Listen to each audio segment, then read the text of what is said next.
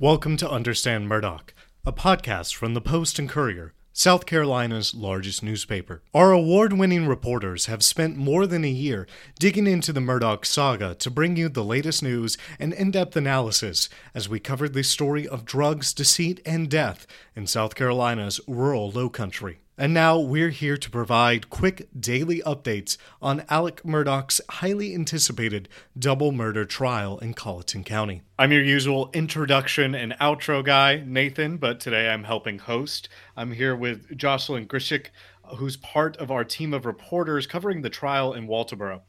Jocelyn, it seemed to get a bit confusing inside the courtroom today. Can you explain what went down? Yeah, it was a long day.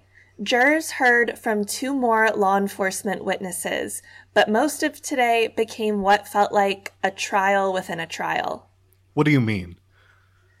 Judge Clifton Newman held a hearing that lasted off and on throughout the day without jurors present regarding the admissibility of certain evidence. Okay, we'll get to that in a second, but first, can you break down the testimony from those law enforcement witnesses? Sure. So jurors heard from Dylan Hightower, who's an investigator in the 14th Circuit Solicitor's Office, which has legal jurisdiction over several counties, including Colleton and Hampton. He performed an extraction of Alex's phone three days after the murders, and he got a bunch of data from this, including Alex's call logs. Hightower testified he then compared data from the extraction to more detailed data he got from Verizon, which is Alex's phone provider. And Hightower saw there were 73 calls between May 30th and June 7th, 2021, which was the date of the murders, that showed up in the Verizon records but were missing from his actual device. And we heard a bit about this yesterday, right? Yeah, the SLED agent who also analyzed Alex's phone noted there seemed to be a gap in his call history. Okay, so did either SLED, the SLED agent, or Hightower make any conclusions about this?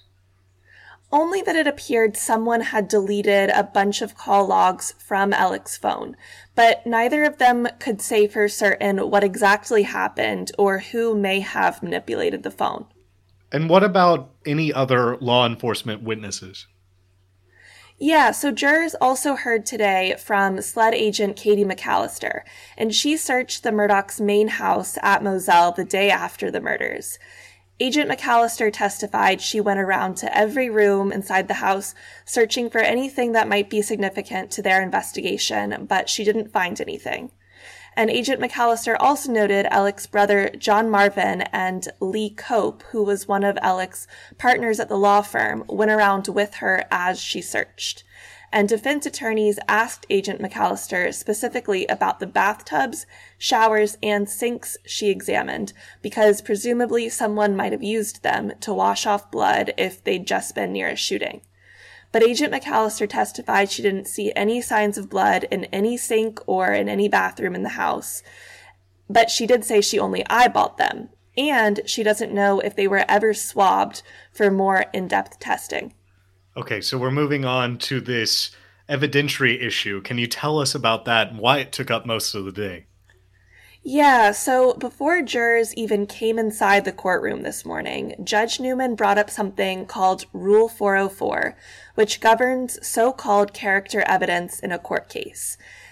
So, generally, evidence of other alleged crimes a defendant has been charged with are not admissible to prove their character. It could possibly turn a jury against the defendant, and they're on trial only for the specific set of crimes at hand. But Rule 404 does provide exceptions if this evidence proves motive in the crime on trial. So, how exactly does this relate to the double homicide charges? Well, since the slayings, state prosecutors have brought nearly a hundred other charges against Alex, and they're mostly connected to allegations he stole nearly $9 million from legal settlements and fees he owed to his clients, law partners, and others who trusted him. And in the double homicide case, prosecutors have argued Alex killed Maggie and Paul in a desperate attempt to sort of create sympathy for himself and distract from questions about his bank records that were about to expose the financial crimes. And prosecutors are hoping to introduce evidence about these alleged financial crimes, as well as the precarious state of his finances at the time of the murders, to show jurors just how much pressure he was under and what might have led him to commit such an unthinkable crime. So, why can't they bring this evidence in front of a jury? Because under Rule 404, this evidence isn't automatically admissible. Prosecutors essentially must bring it in front of the judge in advance, and he ultimately gets to decide whether to grant an exception and let it in. And I'm guessing Alex's lawyers don't want that to happen. Yeah, that's right. His defense attorney's basic argument is that all this stuff about Alex's alleged thefts and fraud just aren't relevant to the homicide case. And they say the state's theory about his finances being the primary motive for the murders is ludicrous and far fetched. They maintain it's only a theory and not facts. So, what happened today? Well, both sides essentially reiterated their arguments, and then the state began calling up witnesses who they want to testify to their theory about Alex's motive being tied to the alleged financial crimes. But all this happened without the presence of jurors, right? Yeah, that's right. So Judge Newman dismissed them for all of this testimony.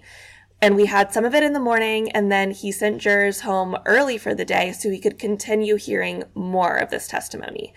And Judge Newman also asked them to come back late tomorrow morning. So that means we'll likely hear even more of this testimony earlier tomorrow. Has he decided whether this evidence will be admissible at all? Not entirely. The judge said at the end of today he wants to hear from a few more of these potential witnesses before making his final ruling, and one of them won't be available until Monday, so we don't expect any decision until at least then.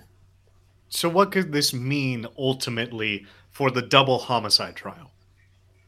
Well, I think prosecutors certainly have several more witnesses they need to get through and evidence they want to introduce to jurors that has nothing to do with what they think Alex's motive was. So we'll still be hearing from them. But if Judge Newman rules in favor of defense attorneys with regard to Rule 404 and doesn't allow for any of this stuff to be entered as evidence, it will certainly be a huge blow to the state's case. Jocelyn, thank you so much for updating us.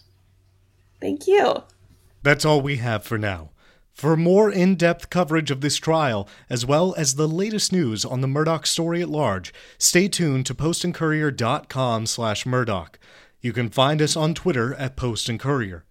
We would love if you could send questions, feedback, and tips to our Murdaugh email address. That's murdaugh at postandcourier.com. And please, also take a minute to leave us a review wherever you get your podcasts. If you want to keep up to date on the trial, subscribe to Murdaugh News, a premium newsletter from the Post and Courier, bringing you exclusive firsthand insight from local South Carolina reporters who have covered this saga from the beginning.